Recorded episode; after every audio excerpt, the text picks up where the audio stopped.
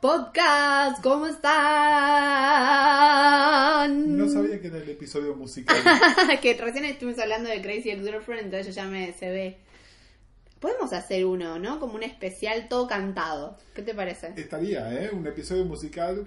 Podemos invitar a alguna gente cercana a nosotros que Mm, Ya canta. estoy, ya estoy eh, flasheando. A ver, Musical que canten. Diferenciemos exactamente entre musical, buen uso de la música, y musical, eh, la gente para la acción y se pone a cantar. Son dos cosas bastante diferentes. No sé, yo, yo igual no cerraría la puerta a un capítulo musical de The Americans. Ajá, The, The Americans All Singing and Dancing. Sí. Pero bueno, estamos acá para hablar de la temporada 5 de The Americans, que es una temporada que... Polémica. Polémica, polémica, divisiva, pero incluso divisiva a nivel gente que la banca mucho la serie, ¿no? Sí. Porque veo que hay otras series que son polémicas de por sí, digamos, ¿no? Y me parece que con The Americans está la gente que la ignora, que generalmente no la vio, y esto Sí. tiene que ver con que es una serie que no, no está en su radar por ahí, ¿no? Under the radar. Exactamente. Y después la gente que la mira, que pasado el obstáculo de la temporada 1, que por ahí les resulta un poco áspera, después ya se enganchan y se hacen fans de la serie. Yo igual tengo mi teoría, la pensaba cuando venía para acá a grabar, tengo mi teoría de por qué pasó esta cosa de medio... que fue una temporada, creo que la más criticada de todas. Sí, a ver, igual pongamos algo en contexto, que creo que por ahí viene lo tuyo también. Eh, la serie ya se anunció que termina la temporada que viene, cuando renovaron el contrato fue por dos temporadas. Sí. Fue un acuerdo con los Joes, con los creadores de la serie, eh, intencional, digamos. Fue, ellos dijeron, necesitamos N número de episodios para la temporada, entonces dijeron, bueno, se los damos, lo Sí. repartimos en dos temporadas, ustedes guionen acordemente y se hace la producción. Es decir, es una serie que sabe que termina. Sí, mucha gente lo que está diciendo, cuando digo gente digo críticos sobre todo y críticas, lo que están diciendo es que, digamos, se están guardando para eh, la, como el final, como que están en algún punto ralentando. Exactamente, como que O como se dice, Eh, hay, hay una palabra que se usa en deporte, que están como... haciendo tiempo. No, pero hay una palabra en deporte cuando un deportista se guarda, como que está... eh, A mí soy la persona Ah. menos indicada para hablar en metáforas deportivas. Pero bueno, nada, es cierto eh, y es bastante notable que la serie tuvo, a ver, igual hagamos una progresión. Sí. La única, cuando uno define a The Americans como la serie de los espías que además son un matrimonio, bla, bla, bla, uno está hablando de la temporada 1, nada más. Porque Sí. la serie a partir de la temporada 2, y les digo esto porque además estoy haciendo un rewatch de la serie, entonces lo veo, la temporada 1 era tonalmente bastante diferente de cómo después la serie, como la tenemos presente ahora la serie. ¿no? De hecho, la temporada 1, y que pensemos que fue hace ya varios años, tenía mucho rip-off de Breaking Bad en la premisa, ¿no? Como esta cosa de que al menos los primeros capítulos se centraban mucho en el espía que vive enfrente del tipo de... Yo no lo veo, yo no lo veo eh, referenciado a Breaking Bad, como Digo, la que le ponés Breaking Bad a todo. Bueno, no, no es por ponerle Breaking Bad a todo, pero digo, estoy, estoy estando de acuerdo con vos, que la premisa era más chiquita, en el sentido de que eran unos espías que vivían enfrente de, o sea, el tema de ellos versus Tan estaba muchísimo más presente en la temporada 1 que hoy. Para mí esto se los dije y los invito a que escuchen el episodio del año pasado que grabamos con Andy Fechi, donde hablamos un poco de toda la serie. Yo sostengo que la serie tiene además algo de serie tradicional de esa época, de fines de los 70, principios de los 80, donde la premisa de una serie era mucho más sólida. ¿No? Entonces era así, la serie de detectives era una serie de detectives donde por ahí te enterabas de algo de la vida personal. Claro. Acá tomaban ese constructo que sería la serie de espías y le agregaban una vuelta de tuerca más complicada porque además uno tenía que de alguna manera simpatizar con el villano, Claro. digamos, ¿no? Pero, pero creo que en realidad tenía algo más puro de ese formato, que era una serie episódica, porque además era mucho más altamente episódica, Sí. y que creo que, volviendo a la temporada 5, un poco lo que se extraña es esa estructura episódica que de American siempre tuvo, donde por ahí había un, un si bien había plots que continuaban todos los episodios, Estaba el caso del día. exacto, y que por ahí era un- duraba dos episodios. Claro. Eh, pero no más que eso. En cambio, esta temporada me parece que el payoff que se buscaba, que igual hubo una vuelta de toque interesante, ya vamos a hablar de eso, eh, claramente iba a pasar al final de temporada. Digamos, lo que fuera a pasar era eso. ¿Qué es el, efecto de este, lo que algunos críticos están llamando, sobre todo con respecto a las series de Netflix, eh, la película de 12 horas? ¿No? Donde una temporada dura tres episodios, pero en realidad te están contando una sola historia, una sola anécdota, un poco a la manera que lo haría una película de cine o de televisión, ¿no? Donde te cuenta una sola cosa. Pero bueno, dicho, dicho esto, temporada 5. Temporada 5 divisiva. Sí, no, perdón, estoy buscando eh, mientras hablamos, porque recién venía escuchando, no, no me quiero equivocar, Seppingwall, sí. Eh, venía escuchando un episodio de TV Avalanche donde Seppingwall, que le dio medio con un caño esta temporada a Sí, The Americans, Fue uno de los críticos con Sí. los que normalmente coincidimos, además, muy Sí. fan de The Americans. Pero Es- hace autocrítica en, un- en este episodio que me parece interesante traerlo porque cuenta en su podcast que eh, es una de las series que mira con su mujer, TV Avalanche, y que él estaba medio haciendo hate watching, como quejándose, bla, bla, bla. Y que la mujer en un momento le dice, pero escúchame una cosa, vos escribiste todo un libro hablando de por qué los sopranos son anticlimáticos y no sé qué, y te molesta esto en The Americans, ¿por qué le pedís algo a The Americans que no le pedís a, a los sopranos, ¿no? Le, le dijo la mujer como diciéndole eh, doble vara, hey. Bueno, es que creo que, a ver, hay, un, hay una mezcla de cosas. Una es esta, la expectativa de la temporada 1, que Seppingwall mejor que nadie tendría que saber que es un programa que se reconvirtió. Creo que también hay algo del hecho de que está en FX ¿Y entonces? y que las series de FX, sobre todo los dramas de una hora de FX, por ahí son un toque más cerrados. Igual, nada, están todas las series. de Decime Ryan otros, Murphy. otros dramas de FX. Blanking. No, me refiero que a lo que voy es que la expectativa que en su momento Mad Men rompió Sí. en AMC es que como que el canal hace un delivery de cierto tipo de producto que por ahí no estaba haciendo. FX, acuérdense que antes de ser la televisión de calidad que es ahora, era una, era un, eran series eh, para público masculino, así que eran en general policiales, series de acción, digamos, era... Mucha teta bouncing. Eh, no, no necesariamente eso, sino por ahí más policial, gritty, este, porque siempre con un tono más adulto, Claro. de todas maneras. Y después, obviamente, nada, es el lugar que nos da ahora, no sé, Better Things, por decir algo, ¿no? Es decir, Sí. claramente, claramente Brought ese- to you by FX. Bueno, y aparte, roto. hoy en día FX además tiene un director de programación que está muy a la vanguardia de un montón de cosas y que es adorado por parte de la industria como alguien, digamos, que está más allá de, un- de una serie de cosas de otras que otras cadenas atrasan 20 años. Totalmente. Eh, para los que o las que están escuchando esto y no tienen ni idea de qué estamos hablando, repongamos un poco cuál fue el debate y cuáles fueron las cosas que se le criticaron a esta temporada. A ver, también hablemos y hablemos de qué es lo que gusta de la serie. La serie es un es una serie muy adulta, mucho más de lo que su premisa podría implicar, ¿no? Porque si uno la reduce a son estos espías rusos que están embebidos en la realidad norteamericana, criando dos hijos, bla, bla, bla. Es un poco reduccionista, en realidad es sobre estos personajes Sí. que habla la serie. Habla sobre Phil y Elizabeth Jennings, sobre su relación con sus hijos, especialmente su hija Paige, a la cual además la conocimos siendo una nena y ahora ya es una, una mujer joven.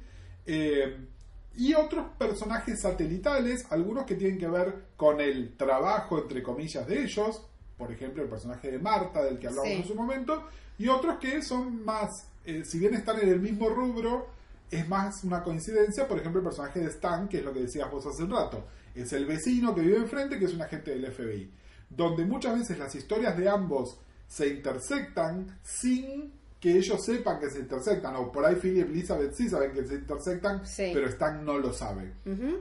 Eh, a lo que voy es, es una serie sobre personajes, realmente lo más interesante de Stan en este momento probablemente no es que él es un agente del FBI, es primero fue su duda moral, su relación con Nina y lo que eso significó, Y su relación con Oleg. su relación con Oleg, eh, en, el caso de Philip y Elizabeth, bueno, la relación de ellos dos, cómo progresa de ser una relación que claramente era un frente nada más, a no somos una relación consolidada con todos los problemas que esto tiene. Bueno, de hecho, digamos, creo que uno de los momentos más lindos de la temporada fue un momento casi anti The Americans, ¿no? Que fue el casan. Vos decís, bueno, casi como en una telenovela, que un momento culmine sea que ellos se casan, eh, uno podría decir qué tiene que ver y a la vez tiene todo que ver. Exactamente, y creo que lo que tiene que ver, y de nuevo, es una serie que se beneficia por conocer un toque el contexto histórico, ya sea porque si tienen mi edad, más o menos lo vivieron, es decir, yo en el año 85 ya tenía muy claro qué pasaba en el mundo y qué pasaba concretamente en la Unión Soviética y qué pasaba en los Estados Unidos de Reagan. Es decir, si, leen un cacho pueden ver, claramente estamos, eh, son los, las últimas horas del, del, comunismo tal como se conocía, ¿no? Esto es eh, muy poquito antes de la caída del muro, muy poquito antes de la perestroika, es decir, un montón de cosas que pasaron en, en pocos años después de esta acción y entonces mucho de lo que tiene que ver la serie tomó una decisión arriesgadísima. Vieron que siempre eh, hablamos bien de que nos gusta mucho esta decisión de que los personajes rusos hablen en ruso. Sí. Pero en esta temporada creo que más que nunca, mucha de la acción sucedió en Rusia. Sí. ¿no? Donde hay toda una historia y de alguna manera eso, aparte de contarnos, contarnos qué pasa con Oleg, contarnos qué pasa con Milla, de lo que ya vamos a hablar, contarnos lo que pasa con Marta, que jamás nos imaginamos que iba a pasar, también nos está contando esto es lo que está pasando en Rusia. Sí, y a mí te diría que así como, eh, o sea, las críticas, insisto, para los que no leyeron todas las polémicas, tuvieron más que ver con el pacing, ¿no? Con el ritmo y con que no fue tan climática la temporada y con que plantaron algunas cosas que no se resolvieron en esta temporada. Eso se le criticó. que básicamente se resume en no pasó nada. Sí, bueno, eso ahora lo vamos a discutir. Pero yo, a mí, lo que sí me, me, me prendió como una red alert es que yo siento que todas estas cosas que pasaron en Rusia, siento que por primera vez en The Americans le sentí un tufillo demasiado yankee para mi gusto. Como una visión de estos rusos demasiado negativa. Eh, mira, a ver, yo leí comentarios similares, sobre todo con lo que tiene que ver con lo que muestran de la corrupción eh, en Sí, Rusia. Como, como algo de, de, ah, bueno, pero realmente la verdad que est- están realmente mal y mirá que es cualquier, no sé, como que sentí que en otras temporadas no me había dado esa Sí, sensación. igual hay otra lectura, un toque más neutra, un toque más tercermundista que podemos hacer, que es que la caída del régimen tal como estaba implementado en la Unión Soviética, más que con decisión política, tuvo que ver con que en un momento se hizo insostenible. ¿Y por qué se hizo insostenible? Bueno, porque la gente no se lo estaba bancando más. Y ahí solamente, y para mantener a la gente tranquila por medios coercivos, necesita fondos para hacerlo. Y esos fondos estaban desapareciendo. Yo creo que acá, incluso, y de nuevo, y esto sí puede ser una crítica a la serie, si lo que me quieren mostrar es que de alguna manera la operación de Philip y Elizabeth se va a caer por su propio peso y no por decisión de ellos, es porque en algún momento por ahí hasta los dejan abandonados. Es decir, el gobierno soviético dice, ¿saben qué? Te- Espías, arréglense porque no tenemos más fondos para bancar este proyecto. También sería un buen spin-off casi es- en clave sitcom de qué vivirían ellos si tuvieran que buscar un laburo, porque hay gente que nunca laburó en su vida, digamos, a nivel capitalista. No sé. Que tienen que vivir por un sueldo. A ver, no sabemos con qué fondos se puso la agencia de turismo, pero creo que es una agencia de turismo que funciona, digamos. Es ¿Vos más, decís? Hubo un momento, y esto lo estoy viendo, eh, que le tuvieron que devolver a Stan una plata de algo de un viaje que no pudo usar. Sí. Y Elizabeth medio que lo caga pedos a Philip. De, ¿cómo que le devolviste el valor entero? Claro. ¿No? Porque no, es el 40%, ¿no? Como diciendo... Es decir, no, no, me Vos parece que funciona la agencia, que no es que... que ellos no tienen ningún interés en tener una agencia, es otro tema. Pero me parece que la agencia funciona bastante bien. Bueno, habría que ver, habría que ver. Bueno, y ese es un modelo de negocios que 15 años después se le caería, digamos, pero porque la agencia de turismo como... Como modelo. tal. Pero bueno, nada, volviendo. Eh, justamente, fue una, una temporada donde si alguien buscaba momentos bombásticos como otro, hubo en otro momento de matar a alguien importante o metimos un cadáver en una valija, claramente no hubo de esos momentos. Bueno, podríamos decir que el último momento que fue muy al principio de la temporada fue cuando están enterrando el cuerpo y eh, Eh, se sí. corta. Este, eh, este chico que no nos acordamos sí, cómo se llama, exactamente. que, que es un personaje Un ruso conocíamos. No, no, que no no, no es ruso, es... Es, eh, ¿Era ruso? No, es eh, holandés o sudafricano, hijo de holandés, es el, Ah, el personaje. Bueno, pero trabajaba para. Era, era del, del está, team ruso. exactamente, está en el, en el team, este, en el team comunismo, digamos. Eh, A mí, digamos, pensando, me hizo pensar bastante el comentario de la mujer de Seppingwell, no ninguna boluda. Eh, creo que hay algo que, mm, digamos, que a mí también me molestó un poco esta temporada, pero que pensándolo en, en función de lo que me ha gustado otras series, yo ahí no tanto Los Sopranos, sino Mad Men tal vez, me parece que hay algo, o sea, la trama que a mí más me dolió esta temporada que, que no nos dieran un delivery fue la de Milla. Fue la de Milla. Eh, y que creo que Mad Men podría haber hecho exactamente lo mismo. Totalmente, totalmente. Ahora, ahora igual nos vamos a meter un toque en eso. Y quiero retomar igual el, el tema Mad Men. Es cierto que la serie nunca fue tan Mad Men, digamos. ¿no? Es decir, el tema de la, de la elipse, que hablamos tanto cuando hablamos, tenemos 100 episodios hablando de Mad Men, pero el famoso tema de lo no dicho en Mad Sí. Men, O lo no resuelto, ¿no? Que no haya clímax. en, en The Americans por ahí nunca fue tan notable, o, o por lo menos uno sabe que si no pasó ahora, el payoff no está tan lejos, digamos, ¿no? Como que va a haber. Y creo que en esta temporada deliberadamente hubo eso, y entiendo la expectativa de que se resolviera, pero también rebancaría que no se resolviera. Hablemos, vayamos separando cosas. Por tramas. Eh, Hablemos ahora, de Milla. Hablemos de Milla primero. Eh, esto, tan temprano como en la temporada 1, se establece que Philip tuvo un amorío con otra mujer que también era espía, que ella tuvo un hijo de él hace aproximadamente 20 años, eh, que nunca le dijo, nunca le avisó. Ella en un momento decide que quiere dejar el negocio de los espías, no sabemos qué pasa con ella, Asumimos que Caput. es lo más probable, pero le informa, tenés un hijo, se llama Milla, está en el ejército, bomba. Él nunca le compartió esto a Elizabeth en ninguna de las temporadas. Esto es una, una especie de secreto que él lleva encima, ¿no? El- este, y ya la temporada pasada lo conocimos a Milla. Es decir, aparece un actor que es Sí. Milla, que claramente lo que, que buscaba es, se sabe, sabe que su padre está trabajando de espía en los Estados Unidos, él está en Rusia, es un ex militar, eh, no es tan fácil para él salir del país para que. La madre le deja una ayuda. La madre le deja una ayuda, le deja contactos y plata, básicamente, que es lo que necesita, y él emprende, y esto lo vemos, Capítulos y capítulos. donde también hay un tema de realismo. ¿Por qué? Porque mientras que para los otros personajes pasan meses de su tiempo, él todavía está en el baúl de un auto, pero porque probablemente él estuvo semanas en el baúl de un auto. Es decir, el- Mm. el- lo que te demuestra es todo lo que le costó a este personaje efectivamente poder salir de la Unión Soviética para ir a Estados Unidos a conocer a su padre. Claro, pero digamos, a,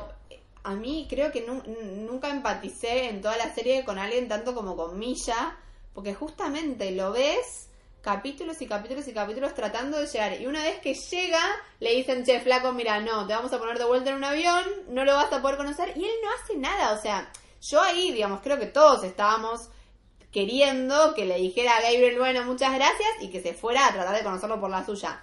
Me parece que también ahí hay algo del, del ser soviético, ¿no? Como una cosa donde él acata. Bueno, es, es una característica mucho más Elizabeth que Philip. Total. De entrada, la que tiene el sentido del deber, la que tiene el sentido de no nos olvidemos lo que estamos haciendo acá, Digamos, más allá es de terrible. Después de todo eso es lo mandan de vuelta y él se vuelve. O sea, se vuelve, Se vuelve. así como vino. Es Pobrecito. de- Después de haber invertido meses de su tiempo, todo el dinero que le dejó su madre, él obedece y se vuelve sin haber conocido a su Y padre. aparte sentimos que era su, su one shot, ¿no? Tenía una bala y era esa. Bueno, y acá es donde quiero retomar que me parece que es una temporada que está súper bien ploteada y súper bien pensada, eh, que es lo que no se le está dando suficiente crédito. Porque la historia de Milla, que en apariencia era el propulsor para una historia de Philip, Sí, en realidad la historia de Milla termina siendo el propulsor para la historia de Gabriel, sí.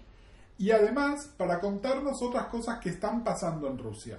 Bueno, que están y pasando nos- con Oleg, que están pasando Nos con introducen Marta. al final de la temporada un nuevo personaje que es Mr. hermano de Philip. Exactamente. Que en algún momento se mencionó que existía, pero que nunca. Pero ahí nos enteramos un montón, tenemos como una orgía de información. O sea, creo que en esa escena de la cena nos enteramos más de la vida de Philip que en todo el resto de la serie. Exactamente, que de lo poco que sabíamos es por unos dos o tres flashbacks que son encima súper breves. ¿no? Bueno, y aparte, digamos que toda la temporada está estructurada con esta cosa de que Philip está haciendo este curso de autoayuda y que él está revisitando su historia y que está viendo quién El era su papá. ¿No? El tema del padre, bueno, esa, esa, a- tomemos, tomemos a Philip, porque me parece que en, en esta temporada es muy central Sí. eh, Philip como, como ente, digamos, ¿no?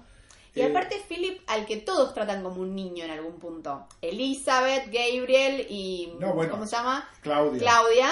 Porque Philip en algún punto es el emocional, es el que Claudia, puede... Claudia desde el principio, esto vayan a la temporada 1 y Claudia ya tenía dudas sobre Philip. Por eso, pero Philip... Fundadas. Pero dudas Philip lo tratan de manera bastante paternalista todo, todes, Bueno, digamos. pero les, si no vieron la serie o si no la tienen presente, los invito. Si no vieron la serie no sé qué hacen acá Bueno, escuchando esto. En, en Uprocks, que es el sitio que publica la columna de Sepinwall, se publica otra, otra columna después de cada episodio que se llama Anxiety Report. Que es otro periodista que dice las 10 co- los 10 personajes que nos traen más ansiedad en The Americans. ¿no? Entonces es un ranking de gente que vemos o que, o que se está por morir o que Bueno, se y está también por hay un quebrar. sitio, no sé si es Vulture o, o cual, que publican como una discusión del staff sobre The Americans. Ajá. Después de los capítulos, como charlan entre ellos sin saber qué pasa en el siguiente, como Bueno, qué es lo que creen que va a pasar. Acá lo mismo, bueno, en, en, en este top 10, durante todos los episodios de esta temporada, en el top 5 de las personas que de Anxiety Report está Philip, y el tipo no comenta nada, pone screenshots de la cara de Matthew Reese durante el episodio. Y básicamente durante toda la temporada, la dirección actoral que le dieron es no sonreís. La estás Claro. pasando mal. Aun cuando la situación no lo, No lo no lo amerita, requiera. Es decir, están ellos en, su- en su casa tomando café, no tienen una misión urgente, ni él este, acaba de matar a alguien, ni nada, y sin embargo la cara de él es la cara de una persona que está muerta por dentro. Sí, sí, sí, como que ya le robaron la alegría. Exactamente. El, la posible alegría y también posible problemón que él tenía era la aparición de Milla. Él nunca se entera No. que su hijo estuvo a por ahí En, a- en algún punto a me hace, aco- me hace acordar en otro plan, pero ¿te acuerdas ese capítulo de Better Things que ella está a punto de ser nombrada protagonista de una serie? Hay como toda una trama con eso y ella nunca se enteró. Ella nunca se entera, exactamente. Bueno, esta, Aparte, esta- son esta estas cosas que te da ganas de gritarle ¡Philip! ¡Está Milla en Central Park! No hay Central Park, Bueno, pero está ahí. en un parque. Es medio Central Park de Pero- Washington. Pero no es. Bueno, para los que no saben, la serie se filma en New York en realidad, no en Washington. Bueno, estaban en Central Park entonces. No. Eso era Central Park, no me jodas. Tenía toda la, la pérgola, todo re Central Park. Bueno, estar en un parque. Pero bueno, a lo que voy es, eh, claramente es un episodio, un episodio, una temporada muy focalizada en lo defocalizado que está Philip, ¿no? Philip que de entrada fue el que realmente no quería hacer esto y que tiene un nivel de hartazgo general. Encima hay un tema que sí tiene que ver con el tema de espías, donde hay una misdirección con respecto a si los norteamericanos estaban trabajando para destruir la cosecha de los rusos y en realidad resulta que lo que estaban haciendo era uno que es medio hippie desarrollando una su- un super grano de Sí, trigo. que en realidad yo creo que we haven't reached the bottom of that. No, o sea, no. todavía no sabemos Pero qué lo que pasó. vamos es, ellos creen que están actuando por A y descubren que es B y en el medio mataron a alguien. Bueno, y en el medio también, digamos, vimos toda la temporada 4, tuvimos toda la trama de este personaje que ahora no me acuerdo el nombre, que trabajaba en The Good Wife, que era el, el científico que termina Sí. muriendo de esa manera horrible, que teóricamente era para defenderse y después te enterás que en realidad era lo iban a, a weaponizar, digamos, lo iban a hacer arma. Exactamente. Entonces también ahí les genera una contradicción grande a Elizabeth y Philip porque creo que por primera vez los dos se empiezan a preguntar si están trabajando para el bien o no. Nada más que en el caso de ella es más una duda filosófica y en el caso de él es algo que él lo está, él lo está sintiendo. Es una persona altamente infeliz por todo lo que le está pasando. Y Pero sabemos que hace años que él es altamente Sí, y a la en vez, este momento eh, es, es terrible porque si vos pensás el accionar de... Que, eh, ¿Cuál fue el accionar de Philip en toda la temporada? Y no tuvo que ver con nada de espías, fue casarse con Elizabeth, ¿no? Como algo como tan... Él quiere hacerla feliz a ella, que aparte es imposible, ¿no? Como... Hay algo donde él le está mirando a ella todo el tiempo. Bueno, eh, eso es como una especie de es un conflicto neurótico muy básico. Lo bueno, pasa- pero digo... Lo que pasa es que ella no es un personaje histérico, ¿no? Es decir, en- en ese conflicto neurótico con una histérica, pero Elizabeth si hay algo que no es, es histérica, justamente, ¿no? Ella es otra neurótica también. Claro, pero digo, hay algo donde Philip en sí mismo, Philip solamente, nunca la va a poder hacer feliz a Elizabeth. Porque No, no. Elizabeth está para otra cosa. Está para otra cosa y sus motivaciones son otras, a pesar de que tiene una gran empatía. Y acá vamos, adelantémonos y fast forward al final de la temporada, que de alguna manera lo que estamos esperando es como la gran, por ahí la gran renuncia de ellos, ¿no? Como el, bueno, desaparezcamos.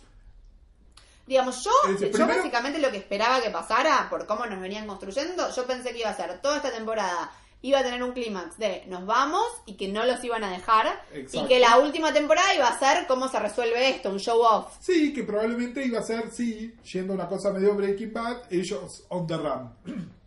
La serie va por otro camino totalmente distinto. O sea, yo entiendo también la decepción de que estuvieron toda una temporada plantándonos algo que finalmente es tipo, bueno, no va a suceder y aparte termina en una escena completamente anticlimática, ¿no? Como que no es de final de temporada. No, pero bueno, pero hay algo ahí que es muy fuerte que es, eh, nada, es, vamos a seguir haciendo esto, pero básicamente Elizabeth la que dice es, yo voy a seguir haciendo esto. Sí, y que, y que todos sabemos que no es cierto. Que todos sabemos que no es cierto porque Philip no va a permitir que no, no protegerla. Y The Center no va a permitir tampoco. No, que por eso es una men- Ellos funcionan como eso. Bueno, pero a lo que Ella se es- está mintiendo a ella misma. Bueno, pero ella está, está, se está mintiendo ella misma, pero para blanquearle a él, eh, yo me doy cuenta que esto para vos es insostenible. Por más que lo tengamos que sostener por motivos políticos, personales, lo que sí, sea. pero a la vez, digamos, yo me doy cuenta que esto para vos es insostenible. Buenísimo. Pero él se, pero, pero le dice, quedémonos, ¿no? Como que hay algo también ahí. A la vez yo creo que el, que el tema de los hijos y que y toda la trama de qué le pasaría al hijo si lo llevan a la Unión Soviética, ¿no? Pero digo, es como algo donde eh, no sé, yo, yo igual veo que en un futuro ese nene puede ser eh, un, un agente de- del FBI donde da charlas TED diciendo mis padres eran espías, me mintieron toda la vida, Sí. me cambié el nombre, me cambié el apellido. Hablemos, hablemos un toque de los chicos, ¿no? Eh, una, Me alegra que le hayan dado una trama, ¿no? Porque era como algo que nos debían. Una crítica que se le hace generalmente a The Americans es que hubo mucho foco en el personaje de Paige, obviamente porque además Holly Taylor, aparte de ser una gran actriz, es un toque más grande, entonces puede hacer cosas un toque más complejas, pero que eh, el personaje de Henry estaba totalmente desdibujado. Encima además, eh, Kendrick Selati, que es el actor que lo hace, creció un poco a la manera de los chicos de, de- de Game of Thrones. Creció de una manera muy O abrupta. el de Two and a Half Men. Claro, que donde realmente parece otra persona, parece que hubiesen recasteado al actor Sí. y en realidad no es el mismo chico que pegó un estirón y le cambió la cara, el cuerpo, La voz. la voz, exactamente. Y acá lo que hacen es también aprovecharon un poco ese cambio físico para decirnos, ustedes nunca supieron nada de este personaje porque lo que se descubre en la trama es que el chico es medio un genio de la matemática. Claro, que me parece que lo, que lo tomaron como que le hicieron la gran aikido.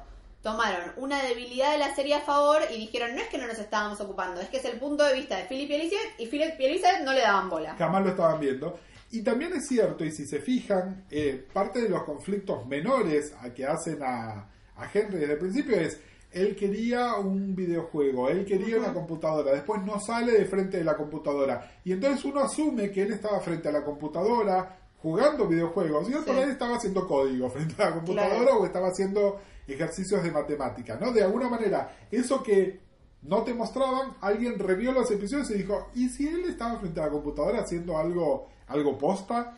No, sí, y aparte, digamos, me parece que es una reacción.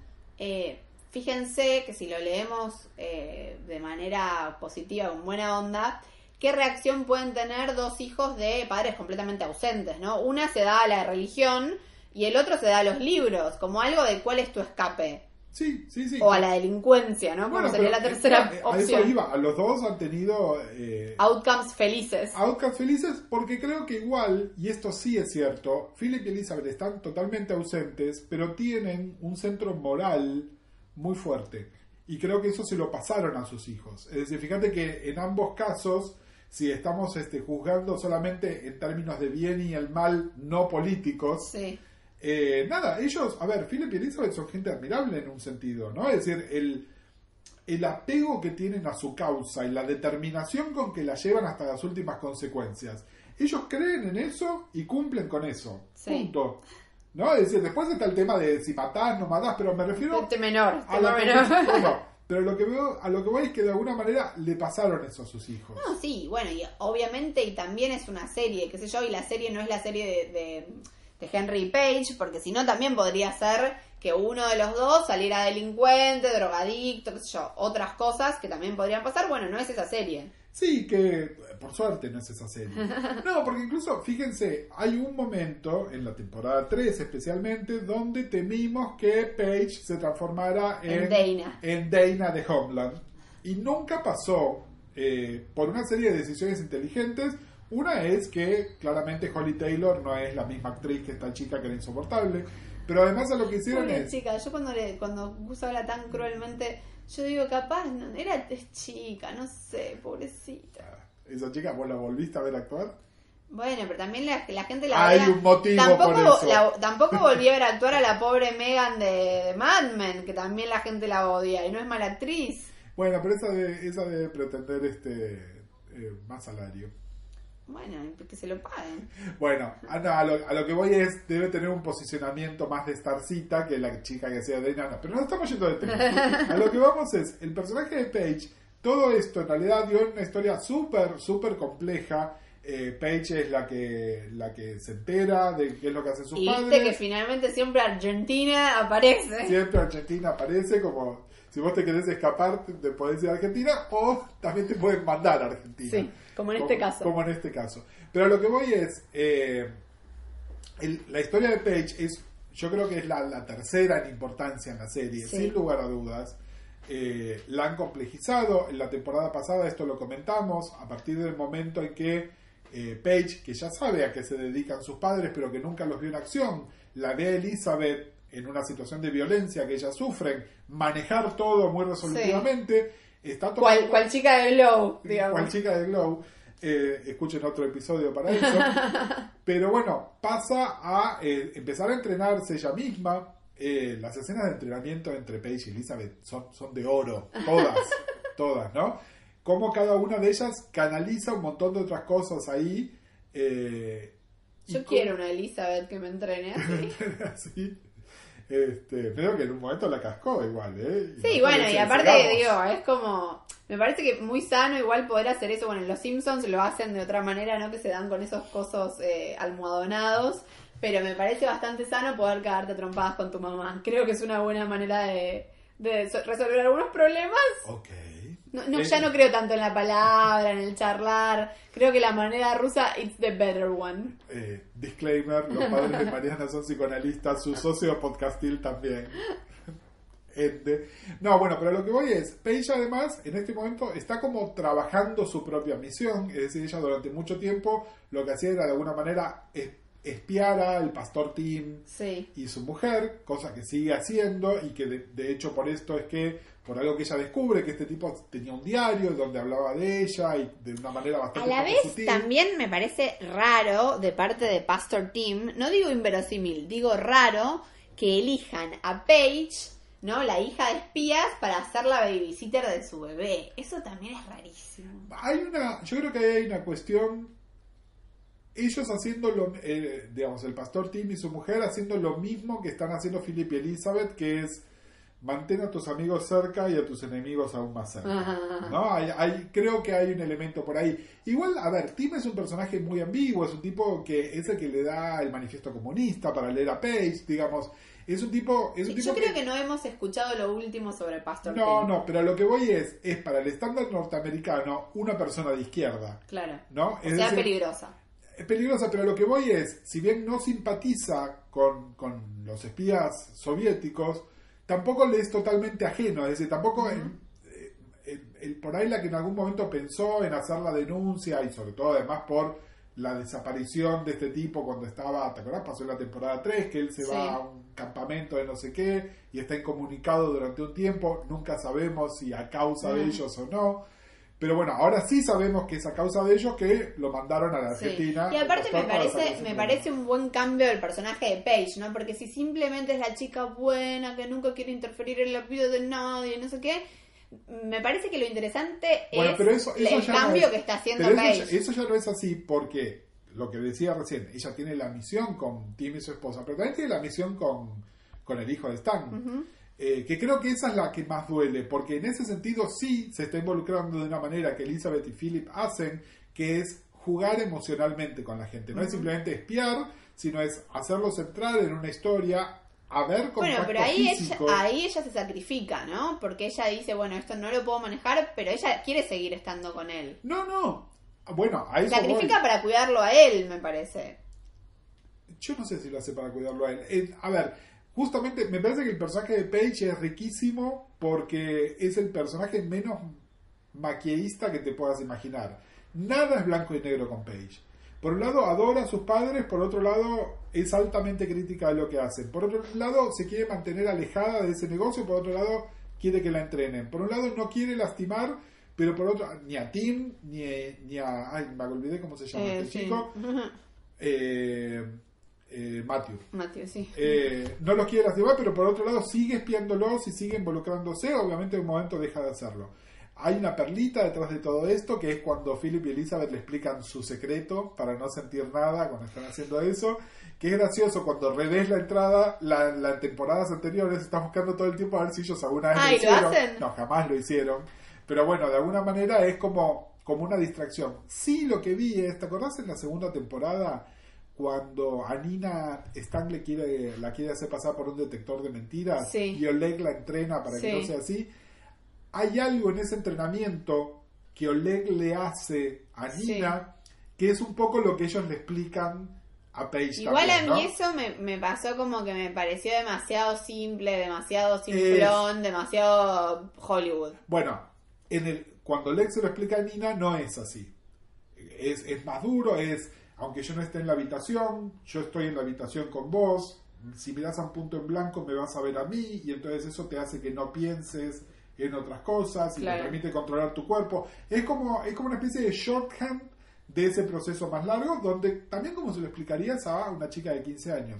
No nos olvidemos que a Philip y Elizabeth los reclutaron a esa edad también, pero en una realidad totalmente distinta. No solo porque estaba en la Unión Soviética. Y aparte no fueron reclutados por sus propios padres, ¿no? Porque ahí ellos también se les mezcla que son padres y que la hija está hablando de tener sexo. Digo, eso le pasa a cualquier padre que los moviliza y, que, y que encima decirle, ok, vas a tener sexo y vas a tener sexo con alguien a quien estás trabajando como un informante, entonces es como...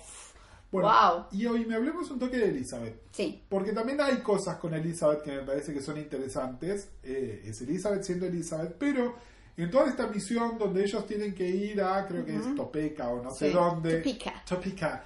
Eh, donde tienen que involucrarse con esta gente que está trabajando en tecnología de los alimentos, a ella le toca ir, este, ir a acogerse al hippie Conosde y este tipo que al principio a ella le causa mucho rechazo, es alguien que está en toda esta onda que en los 80 era lo que se identificaba como New Age, ¿no? Entonces en un momento el tipo está haciendo Tai Chi, la hace a ella hacer Tai Chi. Y, aparte por primera vez, porque Elizabeth era medio infalible, por primera vez en la serie alguien no se vuelve loco por ella. Además, es decir, ella tiene que elaborarla. Y él está con otras mujeres. Y a Philip le pasa lo mismo. A Philip, la mina Bueno, pero Philip está bien, pero Philip no nos lo muestran me parece el, el, amor propio de Philip no está puesto ahí. Digamos, Elizabeth era la fe fatal infalible, que todos mueren automáticamente por ella, ¿no?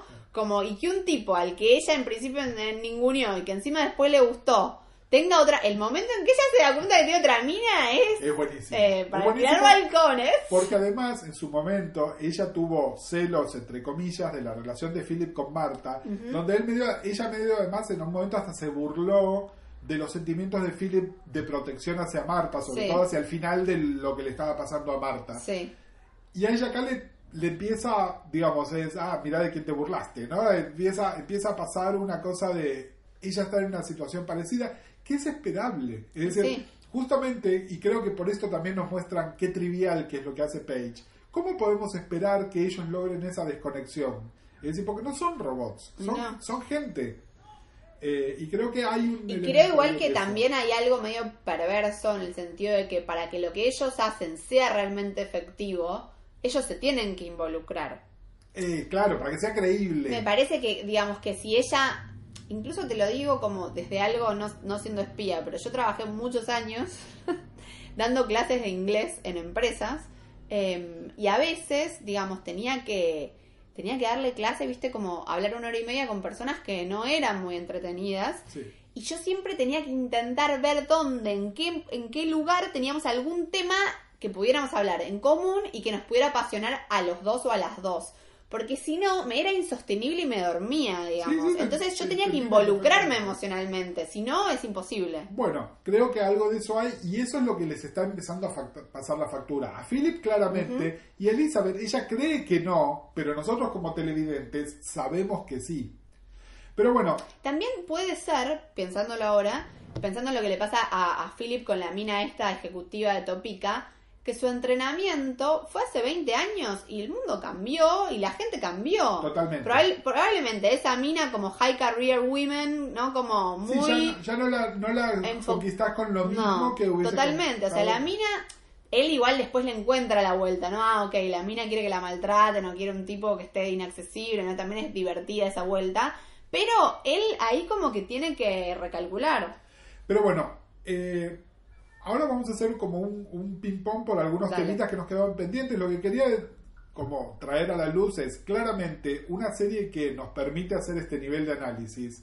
Es una serie que sigue estando top of his game. No, y a- aparte, digo, disclaimer, a y a mí sí nos gustó mucho la temporada, la disfrutamos mucho y creemos que pedir...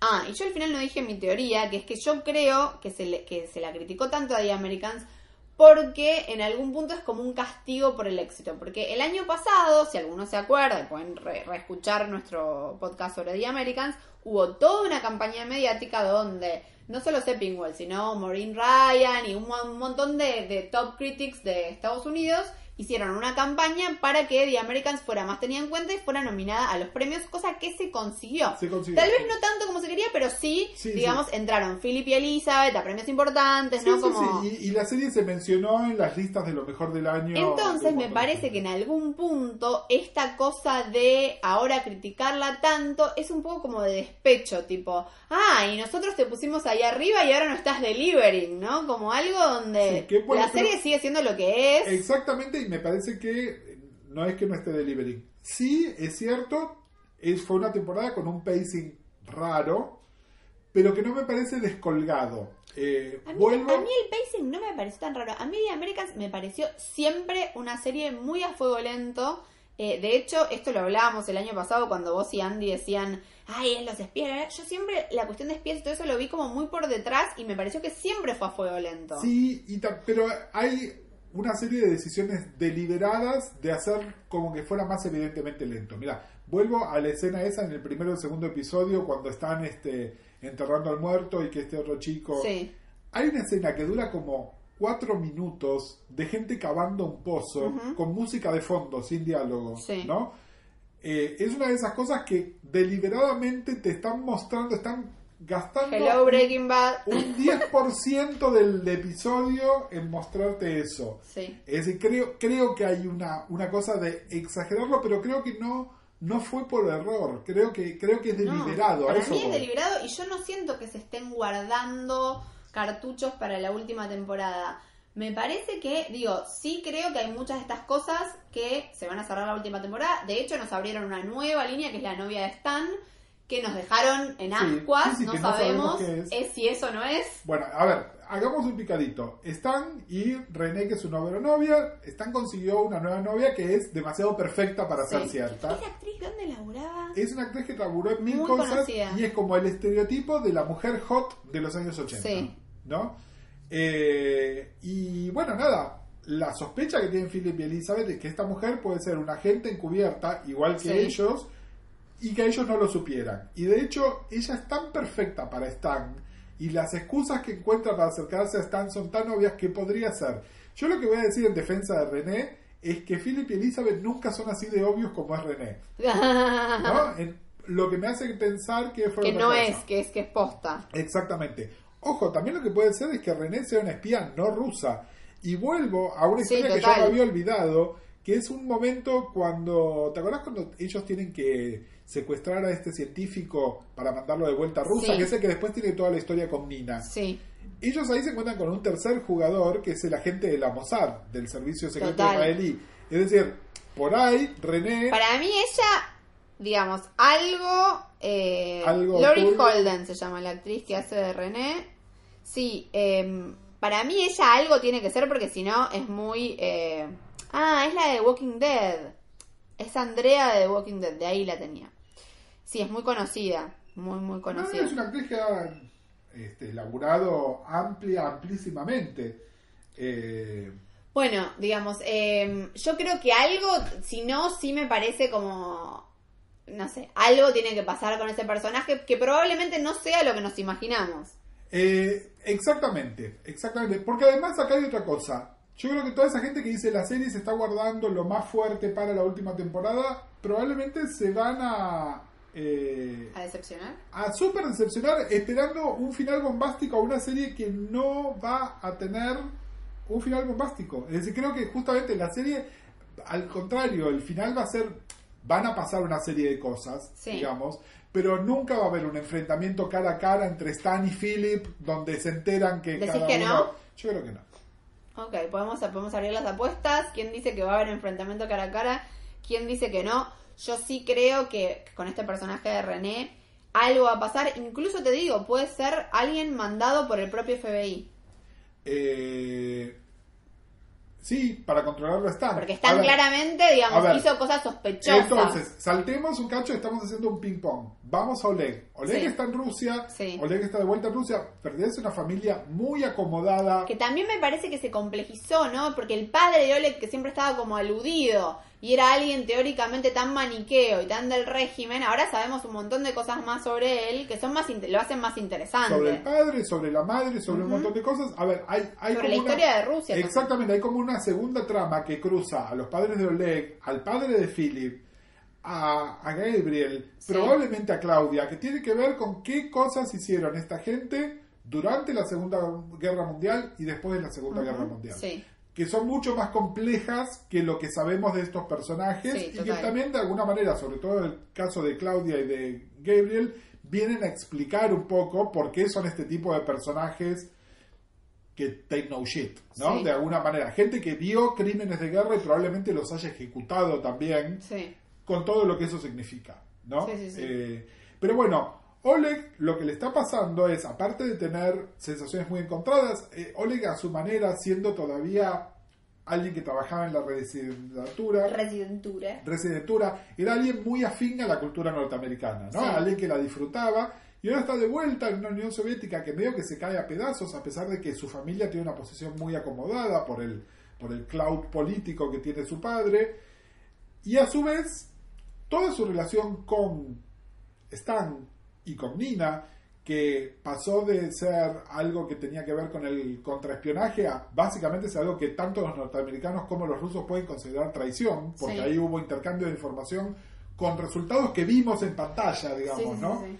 Eh, esto le está trayendo problemas tanto a Stan como a Philip. Entonces, estos problemas que le está trayendo a Stan podría ser que René fuera alguien que está ahí para controlar que Stan no se esté yendo de mambo. Sí. Es decir, no una espía rusa, sino alguien trabajando para la Alguien CIA, interno, ponerle sí, exactamente. Y en el caso de Oleg, nada.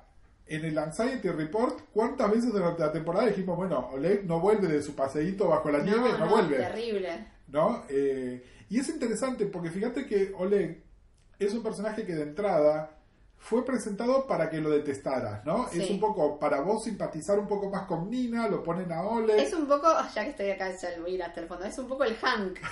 Dios mío. Y sí, porque era un personaje que al principio te parecía un pelotudo, lo odiabas y después estás completamente Team Oleg.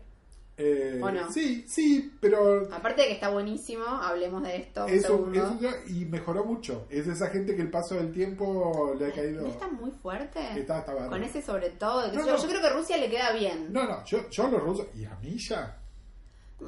Mi- no, no es mi tipo, perdón. Ah, Milla es como muy eh, muy blandito, muy Phil- Philip y Milla no pero Ole así esas cosas mm, grandote, sobre Pero todo. bueno, nada, a ver, si, si hay alguien a quien le van a pasar cosas, probablemente sea Oleg, ¿no? Buenas o malas, pero es alguien que está como en el medio de todo. Es decir, a Oleg le pueden pasar dos cosas. Que venga todo el peso de lo que hizo y le caiga encima, Ujú. como le pasó a Nina, o que Oleg sea eh, uno de los líderes bajo la administración Gorbachev porque está más adelantado a lo que puede pasar. Yo creo que Oleg no cuenta el cuento. Mi voto es que no cuenta el cuento.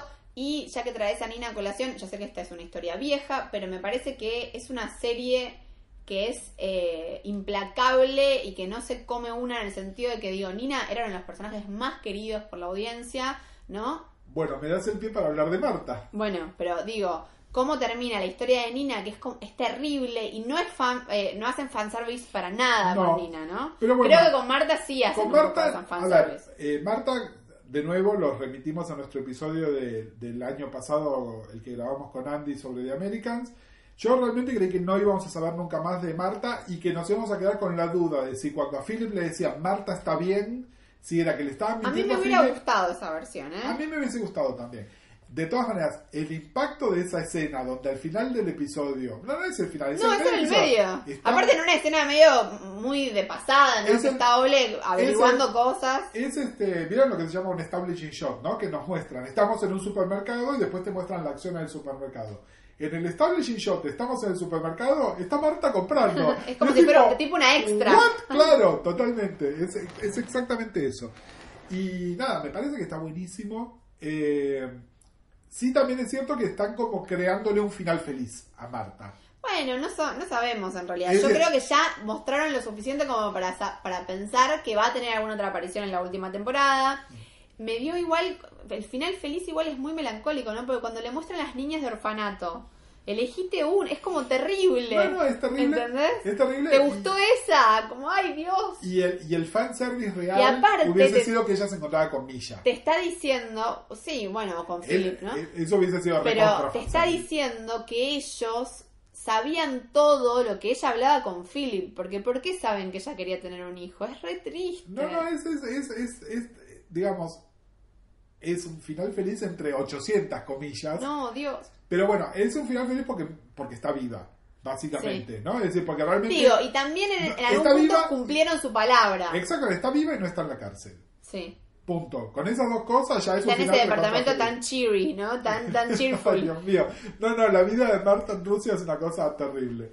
Bueno, ¿nos, ¿nos queda algún personaje del que no hablamos? No. Bueno, expectativas para la temporada que viene, yo altísimas. Es decir, yo sí, sigo... yo creo que eh, las expectativas mías para la temporada que viene es eh, que es que es digamos que cierren. Yo, yo lo que quiero es que Milla se encuentre con Philip por favor por favor aunque sea hay algo y acá vuelvo a Glow no hay algo esto el tema de buscar al padre no sé qué que me parece muy terrible eh, que dentro de todo esto creo que también que lo que está diciendo es todo lo que ellos están haciendo afecta a la otra generación no como algo de esto eh, Y- bueno y de, y de que Paige y Henry tienen un hermano Bueno, y esto, y esto está establecido hacia atrás también, porque toda esta nueva backstory que sabemos de los padres de Oleg, de Claudia, de el padre de Philip y de Gabriel, Sí. es cómo esas acciones influyeron sobre ellos y cómo la de ellos. Es decir, no, no es casual que este tema intergeneracional haya estado tan presente esta temporada. Sí. Eh, me parece que es deliberado y me parece que está buenísimo. y que está bien, bien creado. Yo, mi expectativa es, es esa muy emocional, que Milla se encuentre con, con Philip. Básicamente lo único que quiero del final de The Americans. Me parece que va a estar buenísimo. Me parece, como vos decís, que si esperan así sábados de superacción, no va a haber. Creo que el que espera eso también no entiende qué serie está viendo. Me parece que es una serie sobre las sutilezas del alma humana. eh, y las complejidades del alma humana no es una serie sobre grandes cosas así a nivel bombas. No, no, bueno, y en este sentido volvemos a la comparación con Mad Men. Mad Men era más glamorosa en el sentido de lo que estaba mostrando, pero era sobre el mismo vacío existencial finalmente. Sí, sí, sí, totalmente. Así que eso lo tienen muy en común. Bueno, nada, gracias. Eh, una, hagámonos cargo, les dijimos, les prometimos una serie regular, no estaríamos cumpliendo. No, no. Pero bueno, nada, la idea es seguir eh, sacando episodios eh, de lo que es esta temporada 4. Bueno, ya que este va a ser el primero, porque vamos a grabar varios, el primero que vamos a lanzar, digamos, eh, les, les paso un aviso, que es que, porque me enteré aparte el otro día que tenía así tipo de Americans unos alumnos de incógnito, o sea, no alumnos de incógnito, eran alumnos no de incógnito, sino que eran eh, oyentes de la podcast que habían venido de incógnito como alumnos Ah, y me me lo digas. dijeron después de 12 clases. ¡Ay, me encanta! Me levantaron la mano y dijeron, bueno, nosotros tenemos que confesar que nosotros somos oyentes de la podcast, o sea, nunca salieron de su fachada. Así que les cuento, para si algún otro eh, oyente de la podcast le interesa, que voy a estar dando em, un curso que es muy en sintonía con los podcasts porque es online, o sea que cualquier persona, incluso si están en España, lo que sea que quieran hacer el curso, lo pueden hacer.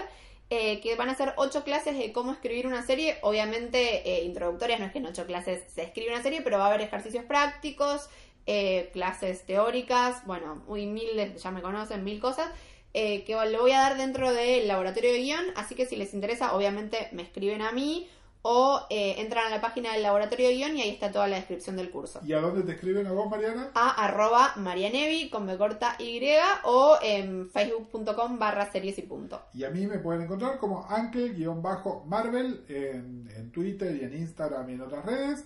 Eh, mi blog está medio abandonado, pero es de archihome. Y pero está la podcast. Básicamente es donde pueden encontrar la podcast. Eh, y cualquier cosa que hablen y quieran sumarse a la conversación en Twitter. Hashtag la podcast. Exactamente, aunque no nos arroben, nosotros lo estamos haciendo todo el tiempo. Aunque no nos arroben. Bueno, muchas Se gracias. vienen musicales, se viene se viene, se viene, se viene. Nos vemos la próxima. La podcast es una idea original de Gustavo Casals y Mariana Levy. Nuestra música original es de Nicolás Zapa y este episodio fue editado por Gonzalo Ruiz. Síganos en Twitter con el hashtag la podcast.